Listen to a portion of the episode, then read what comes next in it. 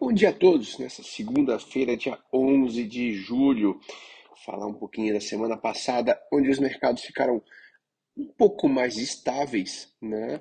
É, nossa bolsa aqui, por exemplo, passou a semana inteira oscilando negativamente no começo do dia, mas no final do pregão recuperava e fechava perto da estabilidade. Aí o destaque ficou para quinta-feira, onde o índice teve uma forte alta, ali subindo mais de 2%, o que garantiu alta de 1,35% na semana.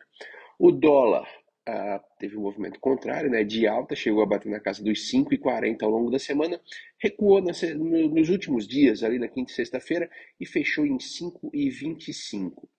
Destaque também para o petróleo, que caiu, chegou a operar abaixo de 100 dólares, principalmente quarta e quinta-feira, e começa agora a se estabilizar aí mais próximo desse patamar, aí próximo da casa dos 100 dólares. Já os juros, tanto aqui como lá fora, tiveram altas. Tá? Lá fora, a Treasury de 10 anos, que vinha em queda, voltou a subir e fechou próxima aos 3%, também começando a se estabelecer aí nesse patamar. Bom, a principal notícia da semana foi a ata do FONC, né, o Comitê de Política Monetária Americano, que se mostrou mais preocupado com a inflação e com o mercado ainda aquecido, especialmente o mercado de trabalho. Tá?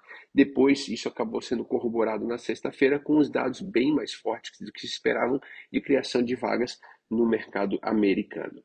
Por aqui, semana agitada no Congresso, antes do recesso, né, que começa na próxima semana, mas com nenhuma aprovação relevante. Ficou tudo para essa semana, especialmente né, o que se espera é a questão da PEC dos benefícios. Bom, tivemos no finalzinho da semana a divulgação do IPCA de junho, que acelerou um pouco frente a maio, mas ainda assim ficou abaixo das expectativas. O índice subiu 0,67% no mês, impactado principalmente pela alta da alimentação fora de casa, tá? enquanto os alimentos in natura tiveram redução de preço.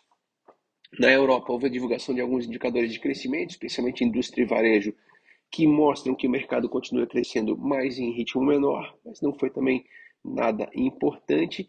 E para essa semana, sim, aí a gente terá, vai ter vários indicadores relevantes. Serviços e comércio no Brasil, produção industrial na China, Estados Unidos e Europa, inflação nos Estados Unidos e também na Europa, além do PIB do segundo trimestre da China, que é sempre a China aí que começa a divulgação dos PIBs trimestrais, é sempre o primeiro a ser divulgado. Falando em China, a semana começa com notícias negativas em relação à Covid por lá e, consequentemente, isso acaba pressionando um pouquinho as commodities. Né? Aqui, ao longo da semana, a gente espera também, como a gente disse, a, a pauta do Congresso, né, que tem bastante coisa para finalizar antes do recesso de julho, ok?